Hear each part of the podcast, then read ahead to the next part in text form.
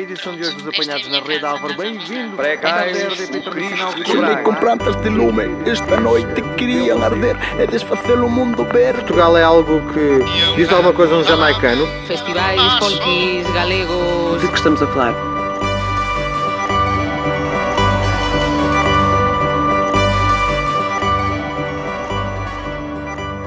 Benvindos e benvindas a un novo capítulo do Centro de Entrevistas onde hoxe falaremos de banda deseñada na Galiza e Portugal.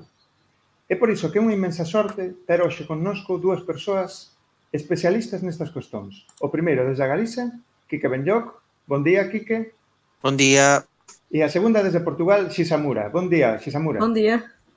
Ambos teñen un inmenso currículo, por tanto, vou tentar facer un pequeno resumo. Quique Benlloc é un dos principais roteiristas da Galiza, de banda deseñada Podemos salientar que foi membro do colectivo galego Polaquia desde a súa fundación en 2009, de 2001 até 2009.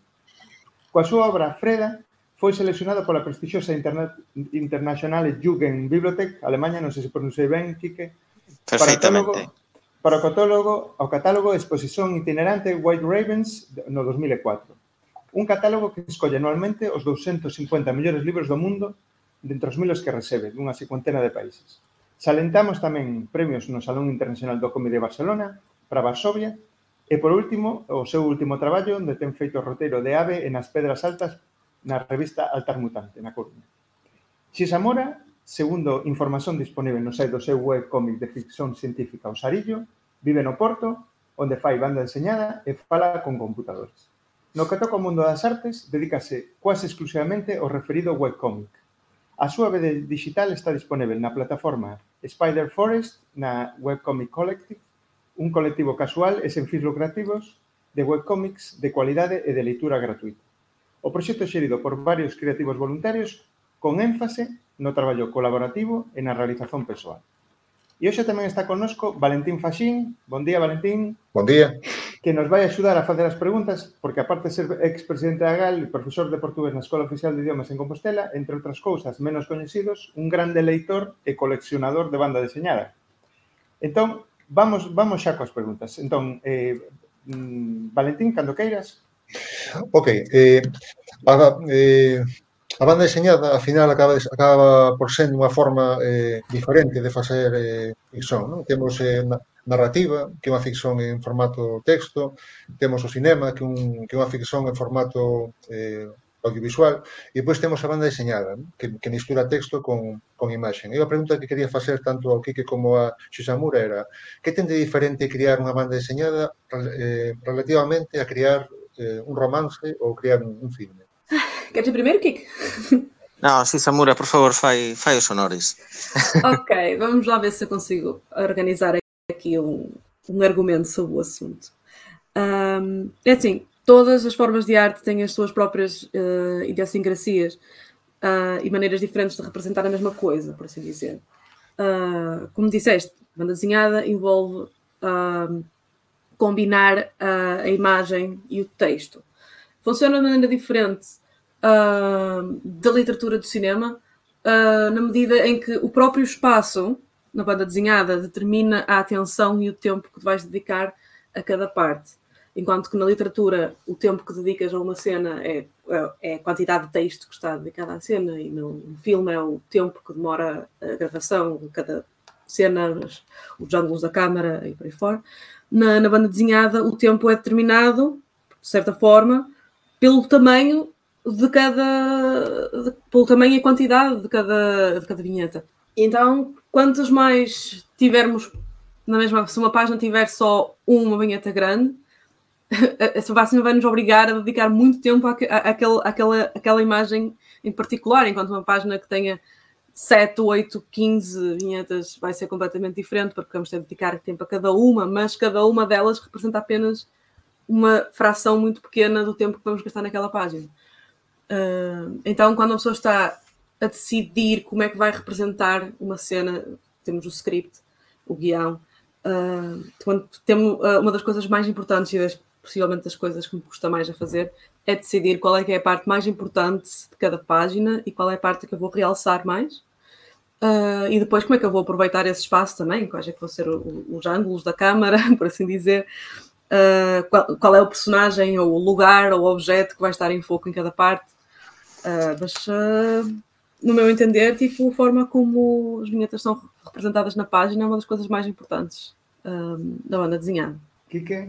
Eh, sí, efectivamente, o, o dominio e a gobernanza do, do tempo narrativo é, é fundamental, non? Esa, esa ferramenta que ten a persoa que está a cargo da autoría para para marcarlle unha, unha indicación ao, ao leitor. Inda que realmente depois mm, pillas un leitor lento como eu, eu son capaz de botar un, unha hora nunha páxina, eh, paro aí do xeito máis parvo e, e entón eh, tamén hai hai un entente cordial entre o a persoa que cría e a persoa que lee Eh, eu obviamente como como guionista, como roteirista teño unha unha perspectiva adicional que é o feito de que eh por definición eu sempre traballo con con un compañero ou unha compañeira e a, a sinerxía que se, que se cría entre dúas persoas, unha que é basicamente quen se encarrega da, da dirección de arte e a outra que se encarrega do máximo responsable da, da parte literaria é, é fundamental para min, porque tú sempre lle podes dar un consello ao ilustrador, eh, pero el tamén che pode cambiar unha frase que che di mm, esta non soa ben, ou aí non se entende ben o que están falando, entón, eh, por un lado a banda diseñada incorpora, eh, permítenos incorporar eh, elementos e, e recursos narrativos de, de, de outras artes, no? Eh, hai unha páxina na que mellor nos eh, pomos maior énfase eh, en como vamos construir eh, o, o número de, de pezas, de frases e como as vamos repartir nas viñetas para crear unha cadencia e un, un fío eh, narrativo que ás veces pode mesmo aproximarse da poesía eh, hai veces na que a narración é máis directa e tem, ao mellor recorres a unha voz en off co, co cual estás eh, usando un recurso moi habitual na prosa unha narración en, en primeira persoa E, e logo o que dicía Xizamura, que estás eh, usando continuamente o, o enfoque de cámara eh, e a situación, a, a posición na que tú vas eh, eh, por un cuadre e, e a composición da imaxe eh, na que te asemellas ao cine. Entón, por un lado, desde o punto de vista persoal, eh, eh, para min que agora xa levo traballado con case 40 ilustradores e ilustradoras, eh, Mm, cada un é unha mistura química distinta, eu non son mm. eu con un mesmo argumento, eh cunha mesma historia, eh e dous ilustradores distintos, a a obra definitiva non só vai variar no estético, senón que hai un un feedback e unha retroalimentación durante o proceso creativo que vai facer que o resultado sexa distinto eh dependendo de quen ilustre. Entón, por un lado, eh, a banda deseñada eh, é un, un un, un vehículo narrativo moi económico que nos, que nos permite con moi poucos recursos de partida eh, eh contar calquer tipo de xénero de historia mentada en calquer eh, época ou lugar, como tamén desde o punto de vista de, de, de criación consunta mm, a min me aporta moito, non? Entón, realmente eu non podería, Valentín, empezar a facer un sumario do que de todas as ventaxas que lle vexo porque para min eh, é a miña forma de, de arte escollida entón eh, é unha parte esencial da miña forma de ser e, e, e eu só lle vexo ventaxas Está ben. Eh, depois, eh, se, se, se lanzamos a ollar para atrás eh, a 30 anos, a 40 anos e, e íamos eh, viaxando nun, nun convollo, eh, bon, entramos no convollo, eh, procuramos o asento e vemos, vemos as persoas o que, o que están a, a facer. Non? E entón, a 30, 40 anos, había persoas que dormían, había persoas que, que conversaban, e había persoas que lían, non? un libro, unha banda diseñada. Ora iso mudou inmenso, e eu ainda onte eh, apañei un, un convollo e o esquema muda radicalmente, quer dizer, eh, há menos persoas a, a dormir, quase ninguén dorme, eh, conversase menos e lese moito menos. No? De facto, eu ia lendo eh, v, v, v de Vinganza, de Alan Moore, e era único en todo o convollo, estaba cheo, que estaba a ler. A maioría das persoas estaban con, con un telemóvel. A miña pregunta é, eh, a banda enseñada ten unha hipótese, eh, mesmo que sexa pequena, de concorrer polo tempo libre con o, con o telemóvel ou é unha batalla eh, perdida absolutamente? Ah, um, a banda desenhada tem a banda desenhada não está cingida ao papel. Eu digo isto porque eu faço um webcomic. O meu comic a minha banda desenhada é feita para ler na internet. Essa é a forma original, é esse o intuito original, é o formato no qual eu quero que o meu, a minha banda desenhada seja lida. Eu depois acabo por publicar em papel, uh, porque há pessoas que preferem ler assim e também, convenhamos, há um gosto muito particular em pegar num livro e dizer fui eu que o fiz. Uh, mas quando eu comecei, sempre foi com o objetivo que fosse uma banda desenhada para ler online, para ler na internet, é um webcomic. Uh, e desse modo, tal como eu, existem milhares, dezenas de milhares de outras pessoas que trabalham suas bandas desenhadas exclusivamente para a internet. Uh, e hoje em dia, até, temos imensas plataformas que são muito viradas para o, para o mobile, para o telemóvel, uh, que têm movem uh, audiências bilionárias, aquilo, uma quantidade de pessoas que vivem nessas plataformas, uh, a ponto do panorama online ter mudado significativamente nos últimos 10 anos. Eu lembro-me quando eu comecei a fazer webcomics, já para aí há uns 10, 12 anos, uh, o habitual era uma pessoa compram-se, compram um alojamento, compram um domínio e criam, criam um site, mete lá umas páginas, está aí o webcomic. Hoje em dia, uh, as pessoas, como estão tão habituadas a ter o telemóvel no bolso e a aceder à internet através do telemóvel, existem plataformas online, o Webtoons, o, Tapas e não só, uh, que têm apps para o telemóvel e as pessoas podem simplesmente publicar os seus cómics diretamente para essas aplicações, a ponto de que há muita gente hoje em dia que acha que isto é a única maneira de publicar webcomics, que se queres ler webcomics tens de estar numa destas plataformas, o que não é verdade. Uh, a web tradicional continua a estar aí, uh, não, não, não, não foi embora, mas, uh, mas a verdade é que estas são plataformas, é, o público é muito jovem, o que tem as suas vantagens e desvantagens, mas as audiências estão lá, as pessoas continuam a, a ler e a desfrutar de banda desenhada. Agora, o meio é que se adaptou e a banda desenhada nesse aspecto eu acho que também tem a vantagem que é muito adaptável, tanto se lê no papel como se lê no ecrã.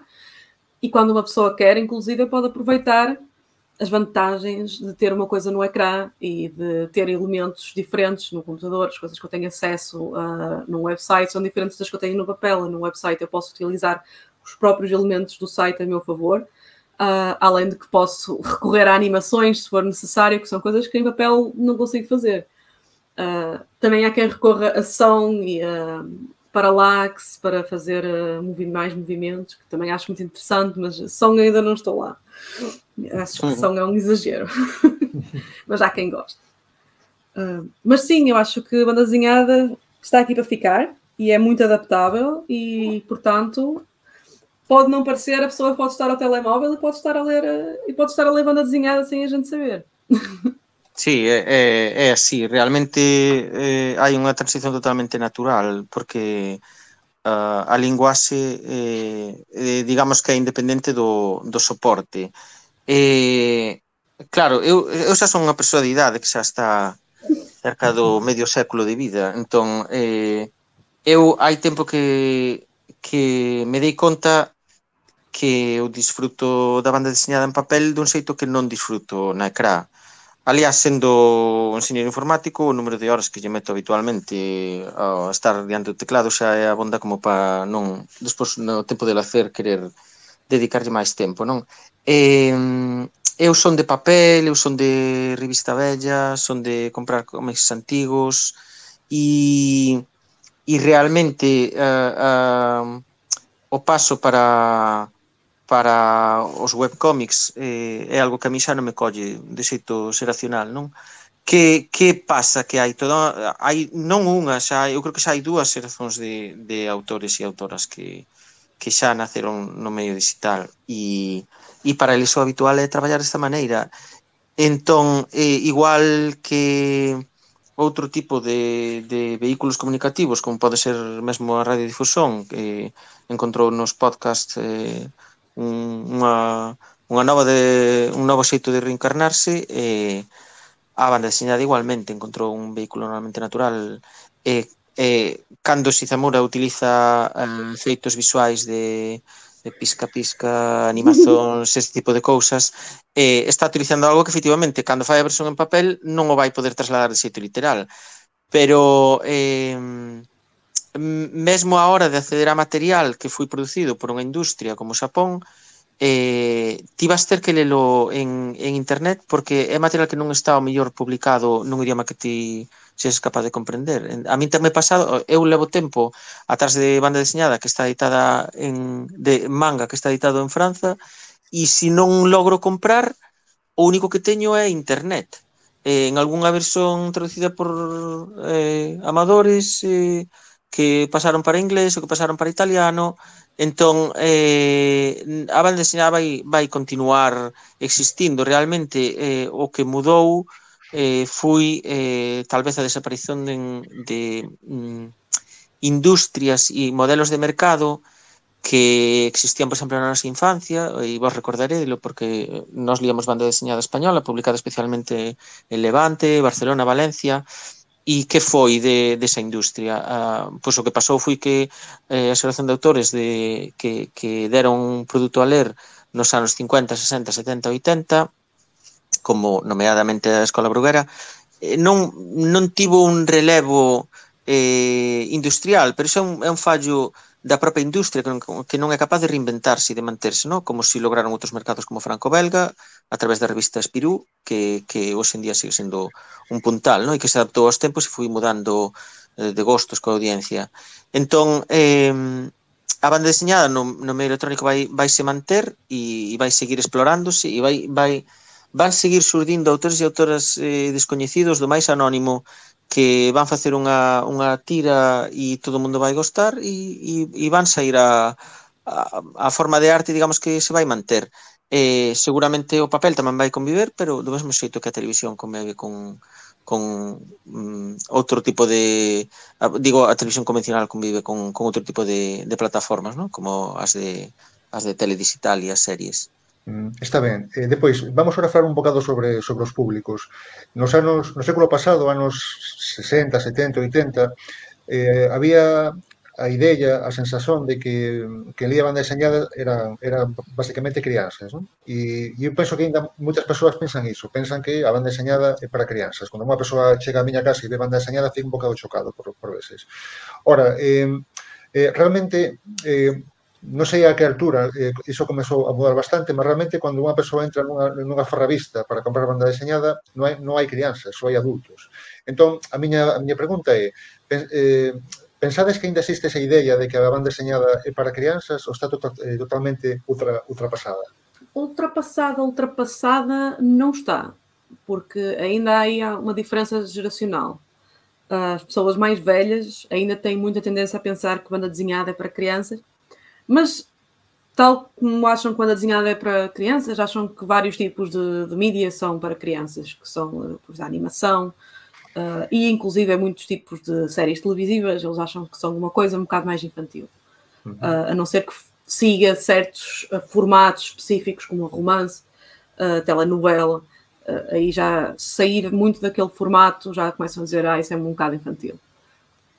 mas isso é um problema geracional, porque depois, entretanto, pessoas já da minha geração e posterior, cresceram já com uma visão mais global do que é a banda desenhada. Uh, eu era muito jovem quando descobri o que, é que era o mangá. Uh, quando descobri o que, é que era uh, banda desenhada, tanto a franco-belga franco como a americana, que tem temas que não são muito infantis, quer dizer, a banda desenhada para todos os públicos, obviamente, mas o que me chegava à mão não me chegava à mão através de outras crianças, porque as crianças não têm poder de compra. E, e então assim fui descobrindo bandas desenhadas completamente diferente da expectativa de que a banda desenhada é para crianças, com temas muito mais maduros e com uma, com uma imagem muito mais, muito mais uh, detalhada, com um estilo, obviamente, que não era pensado para, para ser lido por crianças. E como tive essa experiência desde cedo, e como muita gente da minha geração também teve desde cedo, a experiência de que banda desenhada é uma coisa, que é meio para contar histórias, e depois a história em si é que vai determinar se é ou não para crianças. Gente, que muitas vezes as histórias não são para crianças. Uh, são muitas vezes orientadas para jovens e para adultos.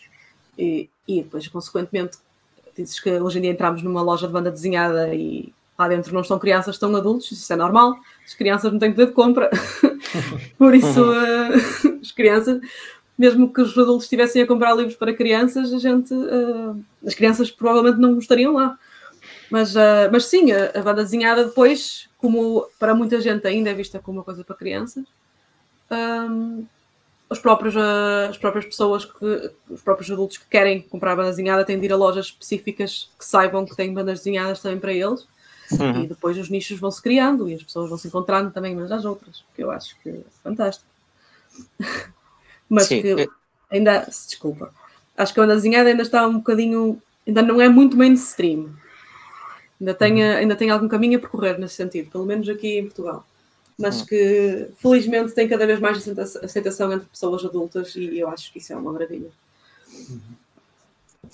Sí, eu uh, a min dá a sensación de que eh, polo menos o que o, o, o meu contorno um, este, este prexuizo comezou a disiparse a finais dos anos 90. Eu creo que nas últimas dúas décadas eh, a xente está bastante habituada a coñecer que, que hai moitísima banda deseñada que, que non é orientada ao público infantil.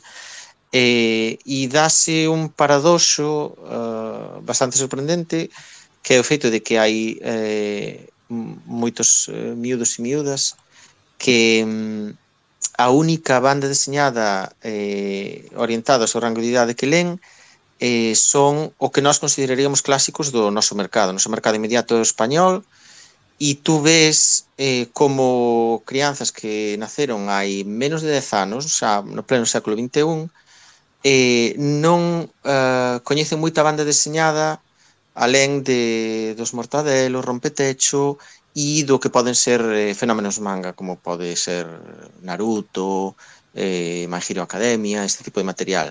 Entón, eu que penso é que a, o que falla non é tanto que o que os nenos e nenas eh, non sexan eh, non teñan un, un, unha postura aberta a coñecer a banda deseñada, como que se cadra non se está producindo de xeito novedoso, nos mercados autóctonos, os nosos máis inmediatos, eh, material que teña éxito con eles, porque sempre se está facendo banda deseñada.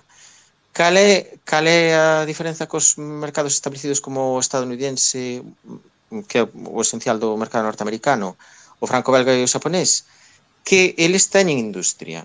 E a industria non fai as cousas por amor á arte. A industria ten unha bagaxe eh, de décadas acumulada que non perde dunha selección para outra, que non a perde, senón que mantén e recicla e a reconverte, que lle permite eh, seguir producindo material eh, con un mm, nivel, un, con unha porcentaxe valiosa de garantía de éxito.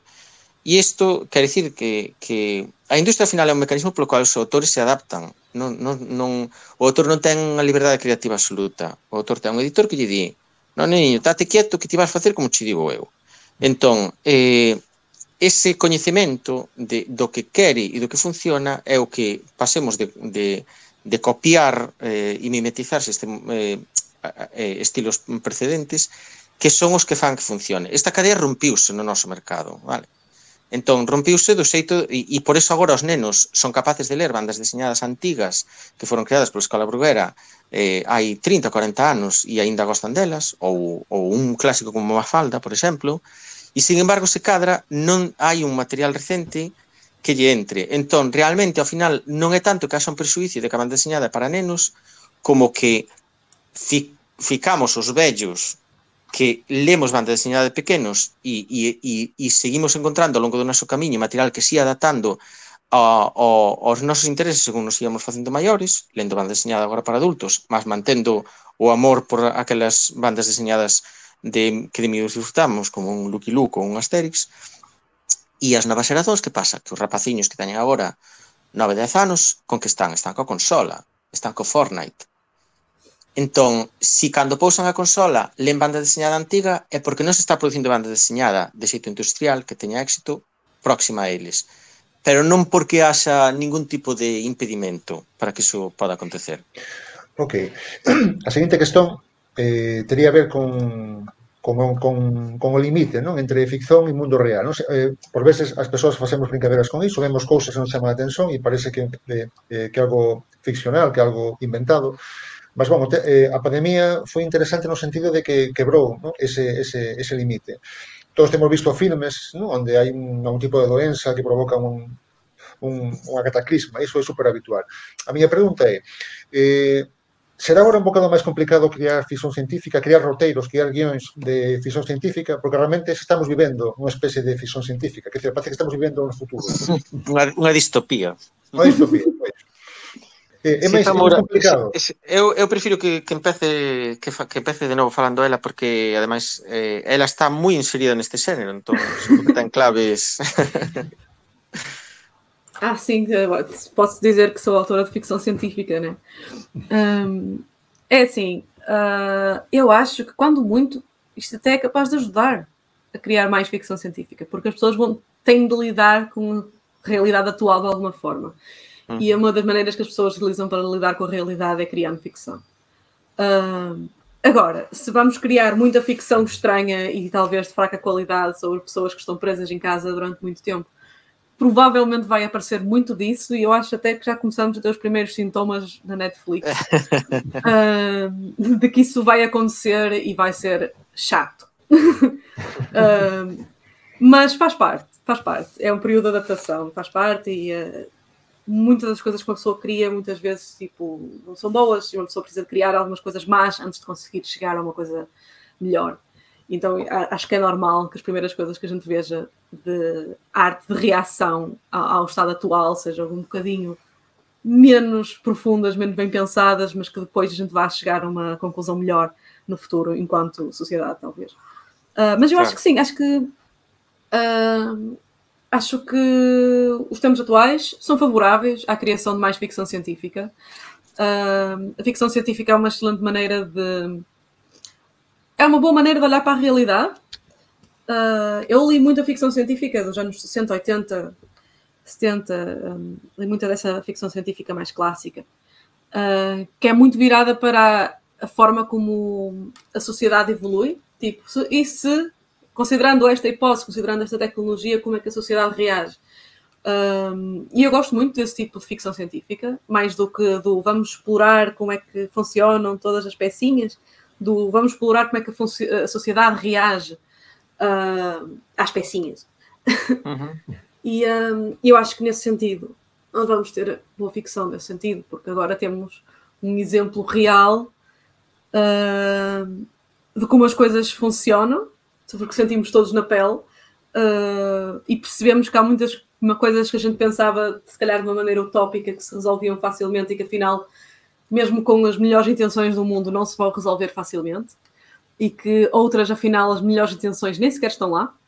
Uh, e uh, acho que isso vai dar excelente material para as pessoas começarem a olhar para as, para, não só para a realidade, mas para as histórias que tentam, que tentam usar para pensarem a realidade de outra maneira e que vai permitir ter histórias com mais nuance no futuro. Uh, e também, obviamente, não vai deixar de haver ficção científica que seja completamente uma forma de escape e que nada tenha a ver com o que está a passar. Isso vai continuar a haver sempre. Pelos vistos, continuam a haver pessoas a fazer banda desenhada sobre romanos do futuro a darem tiros no mato. uh, apesar das circunstâncias, por isso, tal como eu, também deve haver aí muito outro pessoal que continua-se a dedicar às suas ficções científicas, ora no espaço, ora, ora no chão. Uhum. Uh, isso nunca há de faltar, felizmente. De feito, probablemente o, o, o reto está no feito de que como todo mundo ten na cabeza o que está pasando, eh, a inercia inicial o, o que che leva é a, a, aos clichés. Entón, claro, partes das historias de xente que está encerrada, eh, pero isto dache para un percorrido moi curto. Eh, entón, de que se trata do que o que che permite o xénero é ir alén diso, eh, facer botar unha ollada mm, máis ampla eh, sobre sobre este tipo de circunstancias eh, que condicionan a sociedade, non? E, e eh, está o problema esencial do que estamos a facer co planeta e, e o dano o dano inflixido a nivel ecolóxico e, e, e, e logo que dicía Sizamura, o feito de, de como de xeito grupal e, e como sociedade reaximos a iso eh, eh, porque nunca vai faltar a xente perversa que vai intentar aproveitar iso para, para a acumulación de poder e, e de recursos non? Eh, eu creo que en todo caso o que o que fai a situación actual non, non é eh, non é impedir, mas sí que supón un reto maior, porque tú non podes facer unha banda deseñada eh, ficcionando unha serie de cuestións eh, científicas que se mm, limite a literalidade do que, do que temos alrededor, porque iso non ten maior interese, non? Entón, eh, o, o xénero vai seguir existindo, igual que calquer outro xénero.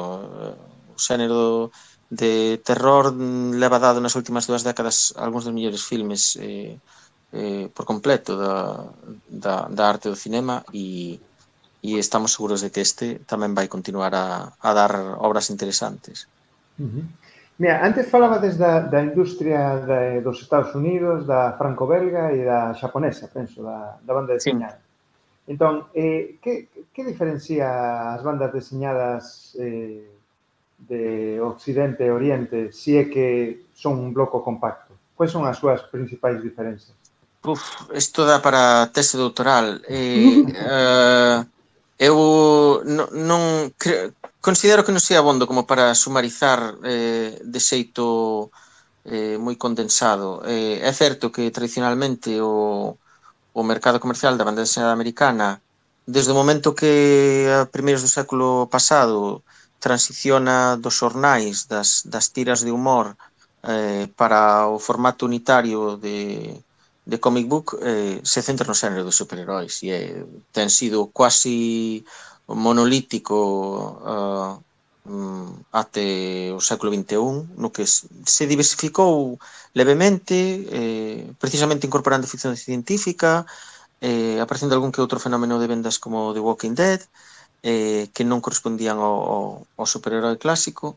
Eh, eh, en canto o mercado franco-belga, eh, eh, primou basicamente o, o humor e a aventura eh, con un deseño moi cuidado eh, se cadra moito máis cuidado, moito máis traballado que a escola española, por exemplo na escola bruguera moitas veces optábase por solucións moito máis económicas desde o punto de vista eh, visual e gráfico non? Entón, o mercado franco-belga sempre foi eh, moito máis cuidadoso no que aportaba. Tanto se a banda deseñada era visualmente máis próxima dun estilo máis eh, pseudofotográfico e realista, digamos, entre aspas, como si tiraba cara o cartún. De calquera maneira, eran produtos moi traballados. Eh, e iso tamén é unha, un motivo clave da súa permanencia, non?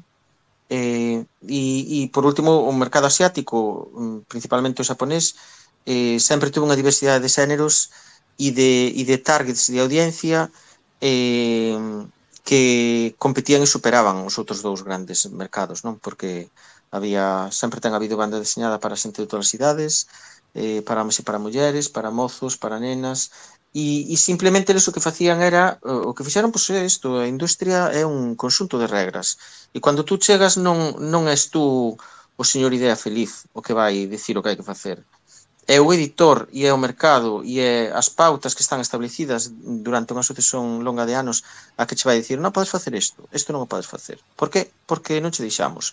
E realmente tens que ser un autor eh, superlativo para poder vencer eh, as limitacións do teu propio espacio, do teu mercado e demostrar que iso pode funcionar a nivel de mercado. E iso non o logra calquera.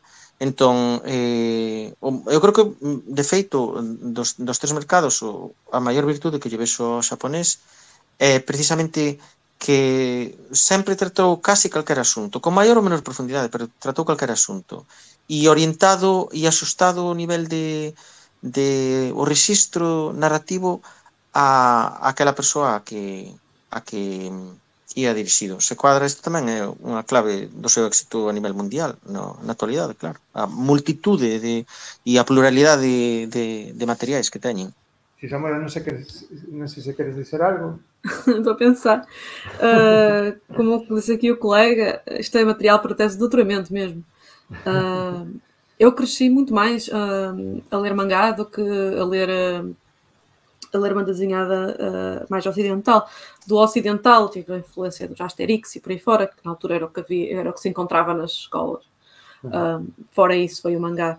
Um, e como o meu colega estava aqui a dizer, um, a indústria do mangá é, é muito forte e tem regras muito específicas em que o editor, de facto, decide o que é que pode e o que é que não pode passar, porque conhecem a audiência e sabem o que é que a audiência espera. Uh, de certa forma, também determinam o que é que a audiência espera, né? Uh, às vezes eles. Sim, efetivamente. Gente, é, é, é, isto a vezes é um, um, é um círculo vicioso, mas é assim. Sim, sim. Uh, eu tenho, conheço uma pessoa que estudou no Japão, precisamente para produzir mangá, e um dos trabalhos que teve de fazer foi produzir um mangá, e, e o editor dizia que tens de fazer isto desta maneira, e não podes fazer isto desta maneira, tens de alterar. E uh, é verdade que há muita criatividade para se ter quando existem regras muito bem definidas. Uh, há muitas pessoas que conseguem, de facto, fazer coisas, quiçá, melhores do que o que fariam sozinhas, uh, por terem o editor a dizer são esta, é esta a, caixa dentro da qual tens de trabalhar, agora desenrasca-te. Uhum. E há pessoas que conseguem dar muito bem a volta a isso, e há outras pessoas que já não lidam tão bem e acabam por produzir trabalhos que são mais estereotipados e são mais clichês e, portanto, ok, respondem àquela necessidade da audiência, por assim dizer, mas que depois também acabam por cair no esquecimento mais depressa. E eu acho que são aqueles que conseguem fugir, apesar de terem a caixa bem definida do que é que podem e o que é que não podem fazer, acabam por dar assim uns toquinhos nas bordas, a fugir sim, sim. aqui um bocadinho e aqui a colar dentro dos possíveis, e são uhum. esses que depois acabam por conseguir a longo prazo um, tornar-se em êxitos a nível mundial. Uhum. e que, per, e que perdu, e claro, e que perduren no tempo e acaban perdurando sí. precisamente porque son capaces de facer isto que, que explica, sí, sí. Sim, mas lá está, a indústria, a indústria japonesa é um caso muito específico. Uh, eles têm uma maneira muito própria de trabalhar e, e também uh, muitas vezes os próprios, os próprios mangakas trabalham uh, praticamente sozinhos. Quer dizer, eles têm uma equipa de desenhistas para eles, mas em termos de roteiro e trabalham quase sozinhos. O editor depois é que vem e diz: Não, agora tens de alterar isto, mas são equipas pequenas, por comparação com, às vezes, bandas desenhadas americanas e inglesas têm três ou quatro autores que trabalham em conjunto e fazem um brainstorming, que é uma coisa que já não existe tanto uh, na banda desenhada japonesa. Porém, corrijam-me se eu estiver enganada, posso estar com má impressão.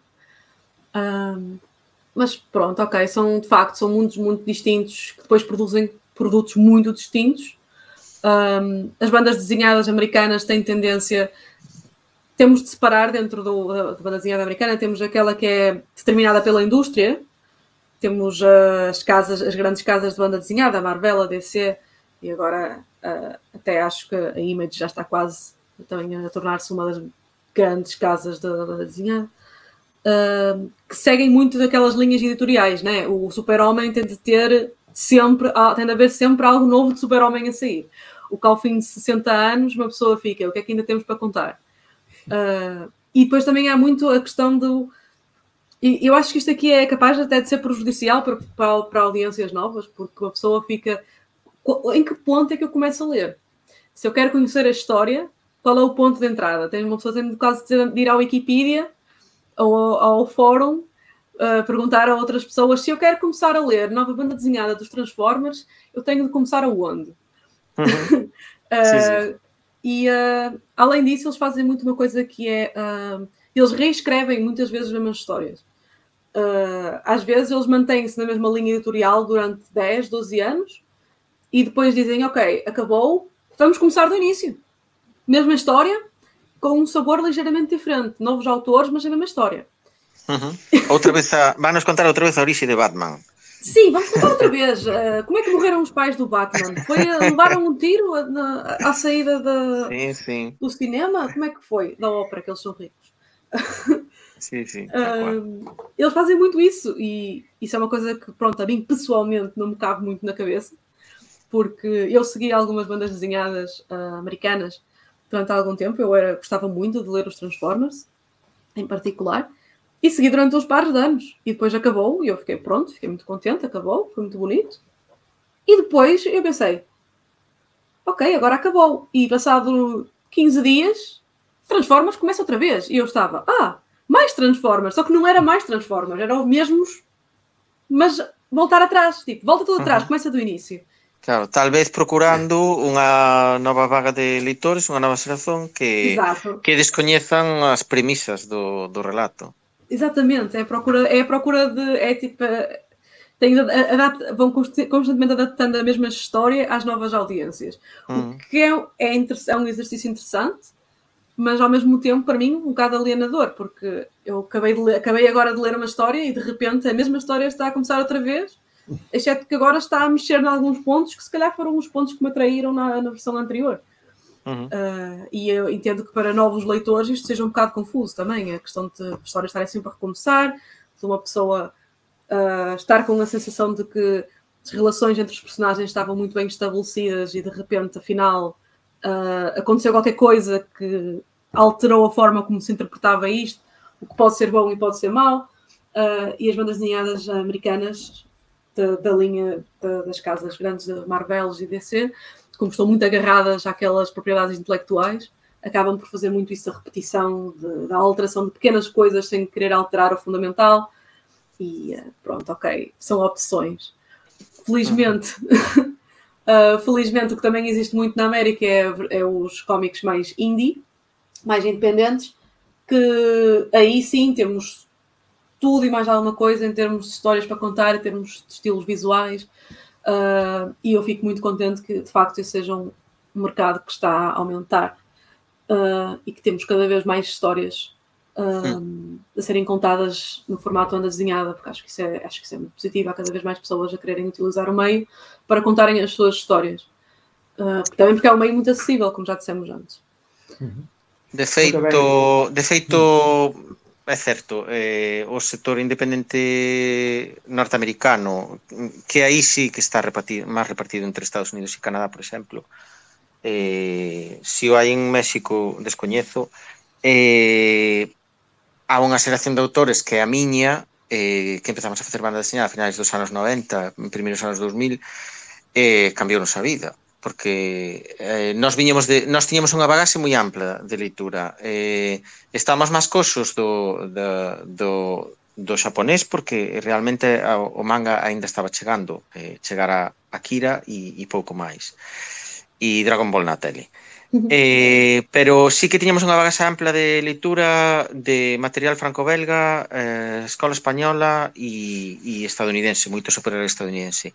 E que pasa? Que no momento no que, no que se dá a erupción de, de autores como Dan Close e, e, e todos os que viñeron da man das eh, Fantagraphics, Don Quarterly, estas editoras, eh, a nós mm, abres o mundo, porque eh, vemos que hai eh, outra maneira de facer banda deseñada, que non hai regras eh, que nos impidan contar as historias que nos queremos contar, como as queremos contar, que poden ter unha componente autobiográfica eh, forte e e, e é certo, é certo, é un, unha parte valiosísima do, do que pode do que aporta ao mundo aínda hoxe eh, o mercado o norteamericano. O sector independente é un, unha xoia dentro do do que, do que temos a dispor como leitores e tamén como criadores.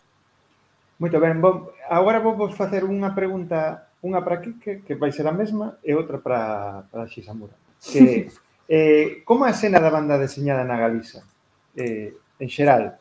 Sen, eh, e depois, en que lingua se que os galegos e, os, e as galegas leen? A cena da banda deseñada galega é pequena, en termos de tiraxes eh, eh, ampla e, e moi policromada en termos de talento eh, e mm, extraña, extraña porque hai un da, dase un paradoxo de fondo brutal que non se resolviu en 20 anos e está claro que non se vai resolver que é o feito de que hai selos eh, editoriais máis ou menos establecidos e por, por un lado, e nunha realidade paralela hai autores de banda deseñada. Estes autores de banda deseñada poden mm, ben eh, lograr moi pouquiños, algúns lograron eh, traballar para, para mercados, para industrias, eh, principalmente a estadounidense, eh, como non. E se si non traballan para unha industria, O que fan é obra persoal eh, producida polos marxes da, do cultural, polos, eh, polos camiños que non, que non teñen especial promoción, amparo económico, mm, institucional, nin editorial, nin de ningún tipo. Entón, eh, chega esa situación na que hai eh, algún pequeno selo, editor, especializado en banda deseñada, que pode publicar tres ou catro obras ao ano, eh, podes ter unhas iniciativas eh, específicas, eh, puntuais, vinculadas a un evento, como pode ser o Día das Letras Galegas ou, ou algunha circunstancia así específica, e, e logo está a xente que fai banda deseñada porque forma parte da súa vida e entón tes, por exemplo, que cal, cal é a publicación regular eh, principal para min, para a miña forma de ver na, na banda deseñada galega actual é Altar Mutante. Altar Mutante non deixa de ser un fanzine. Está moi ben montado, está moi ben dirixido por Álvaro e por Luis, eh, eh, está moi ben presentado e ten material moi interesante. Pero non é unha revista industrial eh, na que os autores cobren e que se produza con a regularidade forte ao longo do ano eh, e que se distribúa masivamente. Entón, aí o que hai é unha disfunción total entre o que o, o capital humano que tes e a capacidade que teñen os autores e as autoras de, de facer banda de deseño de calidade e como eso se formaliza, como, se, como eso se encauza e, e se habilita para que chegue ao público, non? Entón, por un lado, pues, eh, pode estar o desacerto ou a falta de capacidade dos autores eh, que podemos ter para chegar ao público, pero por outro hai unha falta de, de, de cauce, ¿no? E, e iso, obviamente, é tan simple como que non existe unha industria. E as editoras establecidas, tanto de tanto de prosa como de libros de texto, por decir algo, que é un gran sector de negocio, non non se meteron nunca na banda deseñada e non se van meter nela de modo eh, sistemático, non? Entón, eh, sí, dime, dime. Sí, en que, no, en que, e en que linguas eh, que, eh, eh, que costuman os galegos as galegas ler? Pois eu, supo, eu supoño que a maior parte da xente que, que o que máis lee en español. A verdade é que non, non, non lle fago moito ca cando san as estatísticas culturais, non, non é algo que lle preste especial interés. Eh, eu supoño que a maior parte da xente lee en, en español. Eh, ao punto de que hai obras que se publican simultaneamente en galego e en español, o cual é demencial, mm, inda máis cando fan editoras galegas, que é unha cousa que a mí me cabe na cabeza, vamos a ver, que estás facendo a competencia a ti mesmo. Tes un mercado, porque nós somos moi poucos, os galegos somos moi poucos, non sei cantos, somos menos de 4 millóns, cantos somos agora mesmo. E, menos de 3. E, menos de 3. Entón, eh, o, o punto de partida a, mm, xa é pequeno, se ti a, a iso llevar eh, metendo recortes sucesivos, van, destos que, que porcentaxe le habitualmente? E dos que leen, que porcentaxe le banda deseñada? E dos que leen, que porcentaxe está disposta a ler banda deseñada en galego? E E dos que leen, que porcentaxe, dos que leen galego, que porcentaxe están dispostos a, a, a ler unha ortografía distinta da que ensinaron na escola? Entón, realmente é como unha sucesión de, de, de talladas e o que che resta ao final é, é minúsculo. Eh, entón, non sei, eh, a min parece, a min sí me parecendo que os autores de banda deseñada galego siguen facendo material moi interesante. E, e,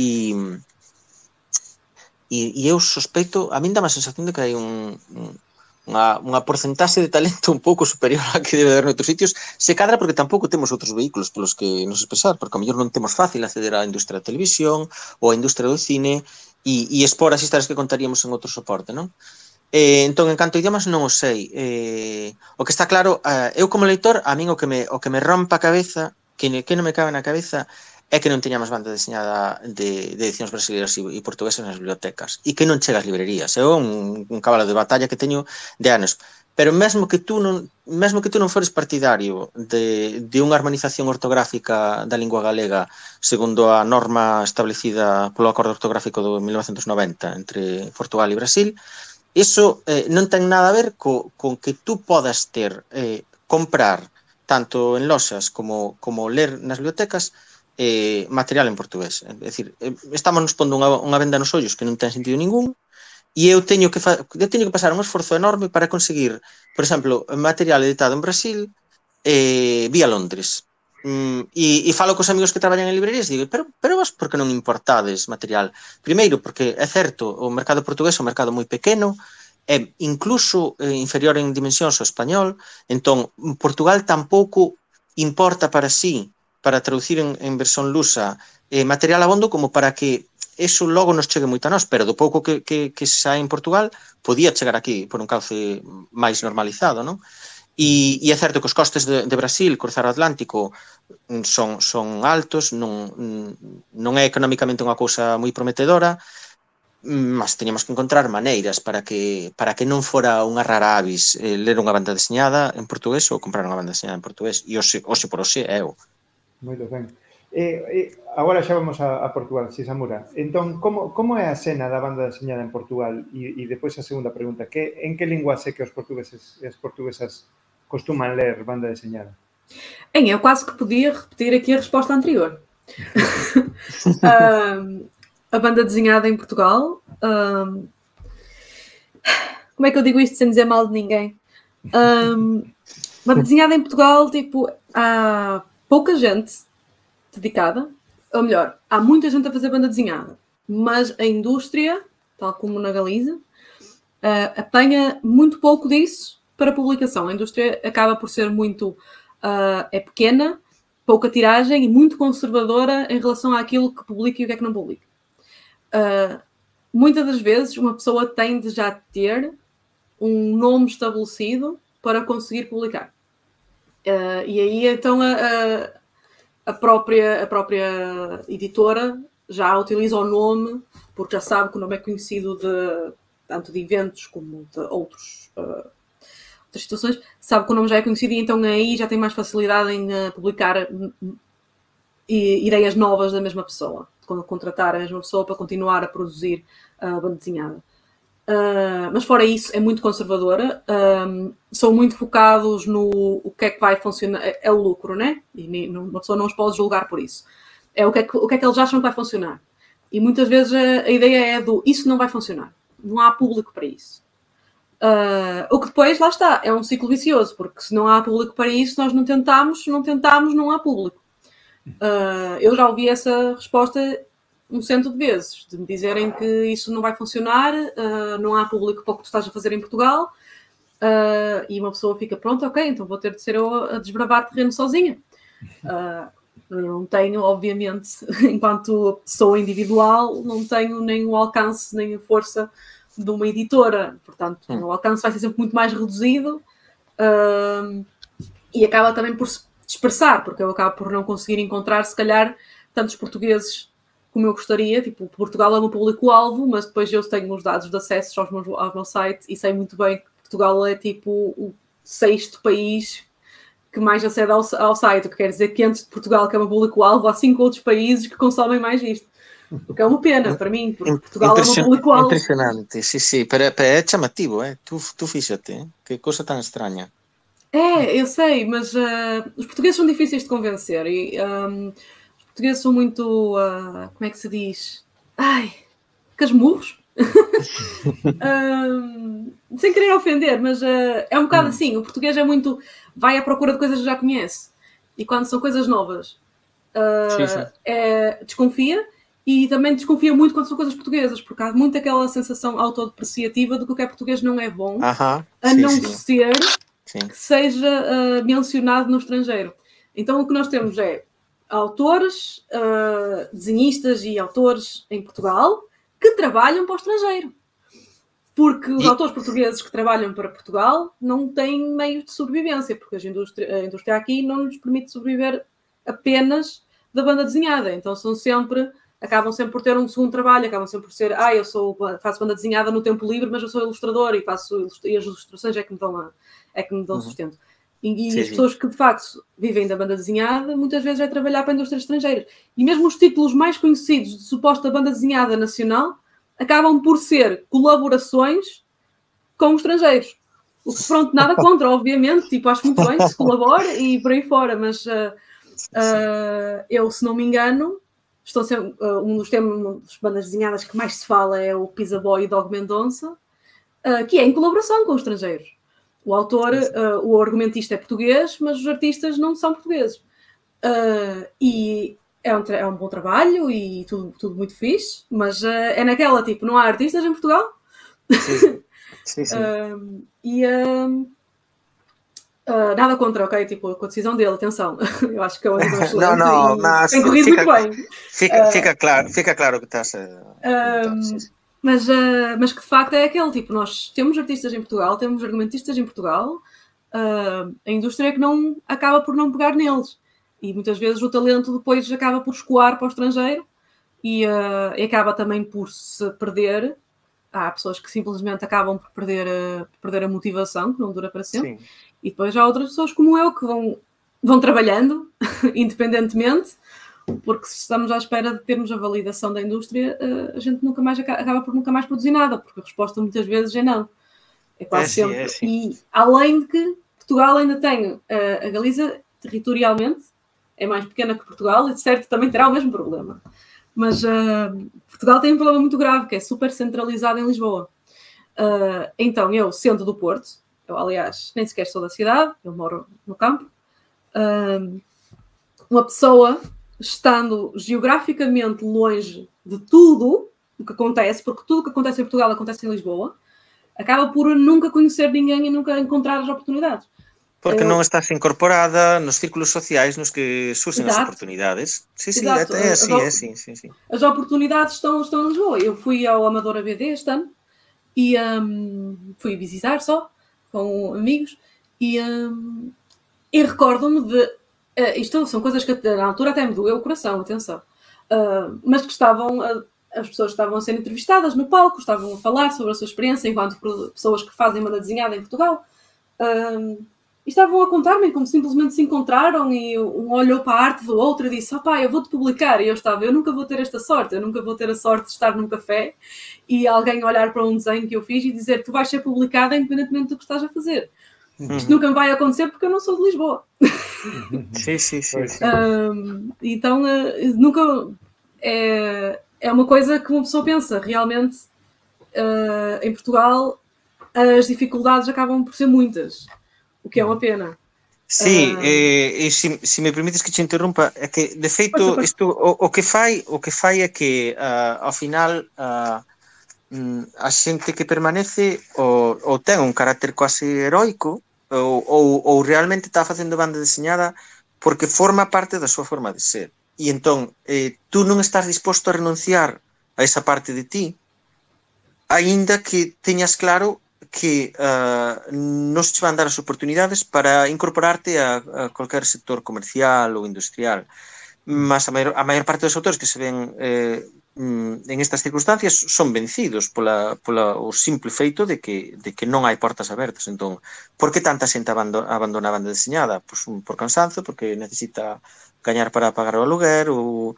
Entón, é certo, a estampa é esa, non? Unha autora que non está incorporada nos círculos sociais da, da capitalidade e próxima a a ese editor co que vas tomar unha cervexa e che di, ai, hai tal oportunidade dunha encomenda para tal proxecto.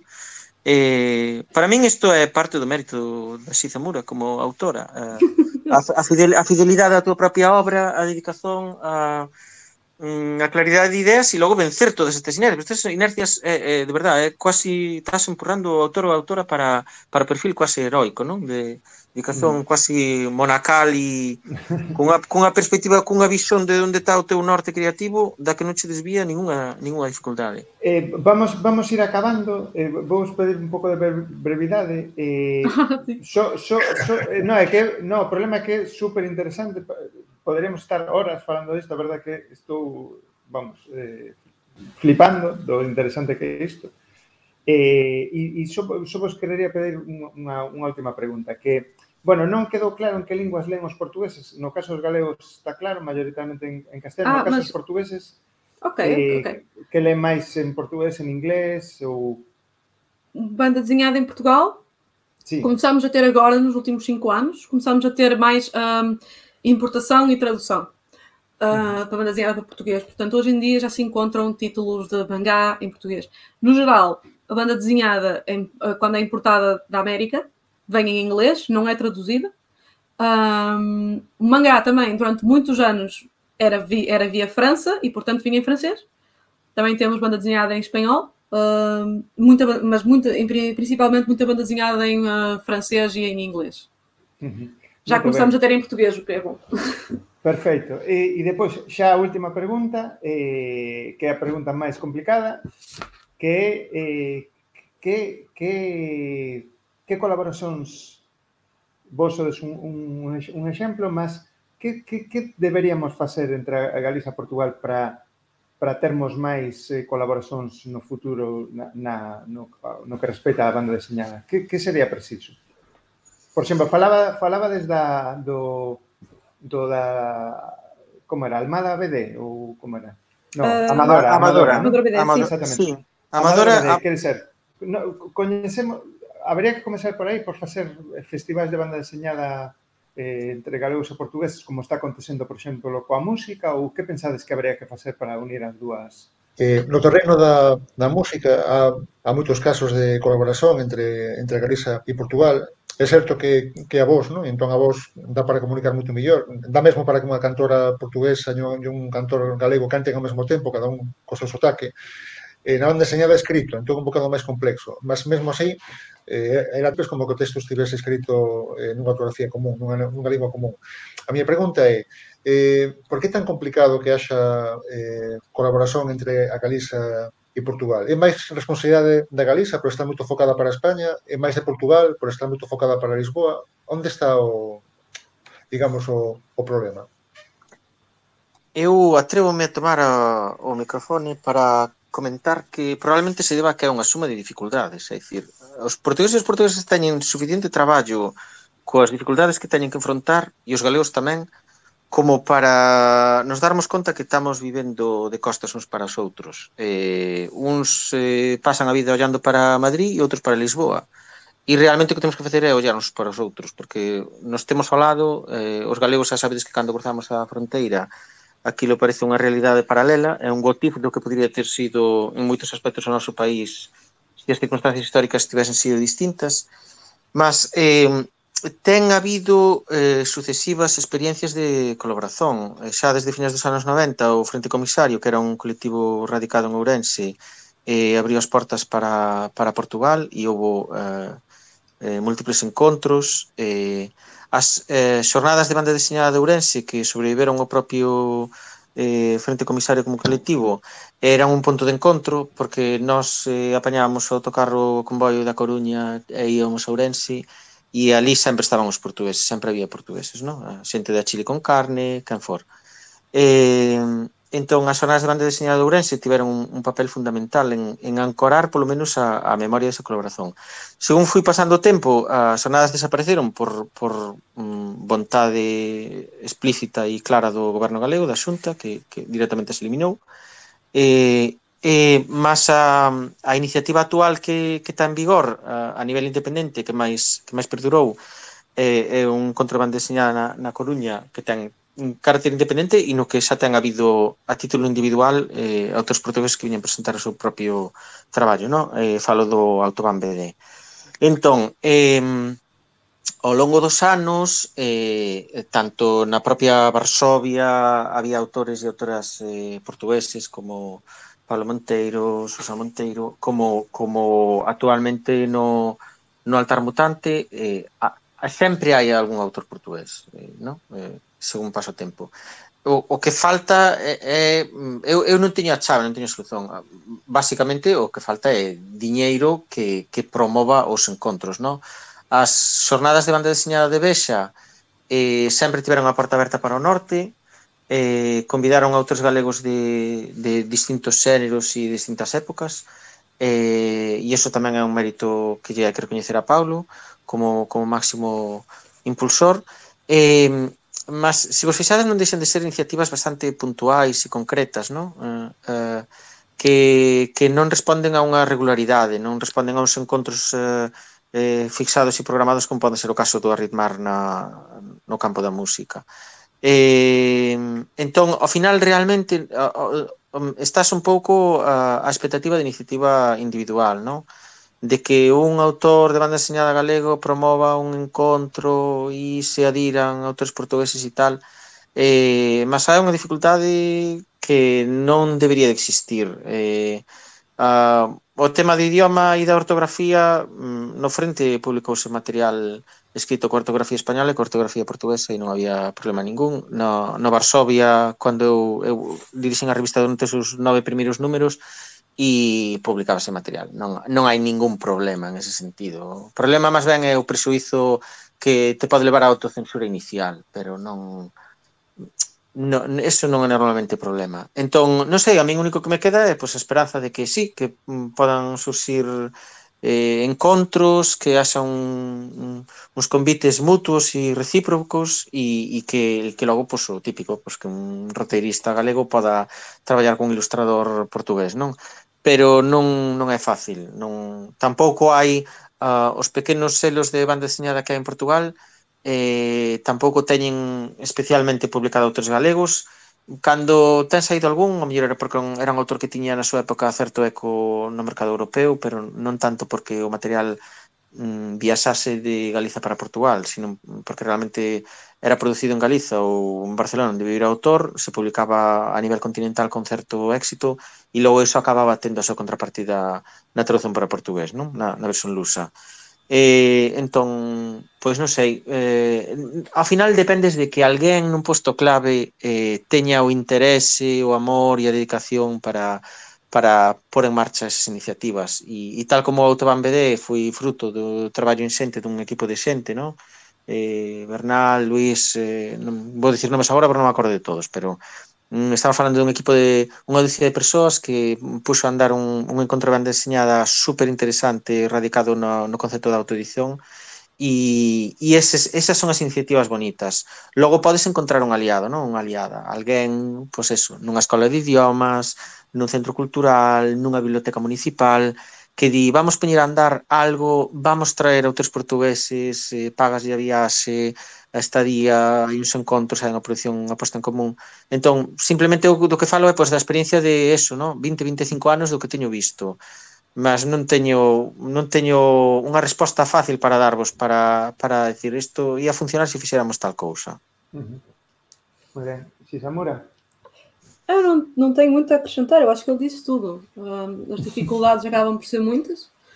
Uh, nós estamos muito apontados, cada um ao, ao, seu, ao, seu, ao seu problema e, portanto, não, a colaboração acaba por não acontecer porque acabamos quase por nos esquecer que existimos. Uh, que está ali alguém à porta ao lado com um problema semelhante que podemos estar a trabalhar em conjunto. Uh, mas, uh, no meu ver, como ele diz, que é necessário que haja mais eventos e isso implica que haja dinheiro e que haja pessoas nos lugares certos com a motivação para criarem eventos deste tipo. Por isso, também passa por fazer com que a banda desenhada se torne ainda mais mainstream e de facto que se perceba que as pessoas estão interessadas. Porque assim que um evento funciona, em geral repete-se. O não, não, é sempre verdade, né? mas uh, enquanto funcionar, uh, ainda se pode ir repetindo. E uh, aqui em Portugal eu acho que as questões da banda desenhada, mesmo os eventos, por, o BGVD será diferente, porque até agora foi o que eu mais gostei, e de facto era mesmo por pessoas verdadeiramente apaixonadas pela banda desenhada e que estão ali porque querem saber muito da banda desenhada e estão preocupados com histórias e com narrativas e com maneira como se desenha. Estão preocupados com isso. Uh, o que acontece também é o inverso, em que acaba por ser muito do uh, as editoras a falar e não tanto os autores. Então uma pessoa acaba por conhecer uh, acaba por conhecer pessoas, se calhar interage com pessoas da indústria, mas interage só com a parte que está interessada com o dinheiro e não com a parte que está interessada na criação. Uh, o que depois também não ajuda a criar essas sinergias necessárias para, haver, para haver colaboração.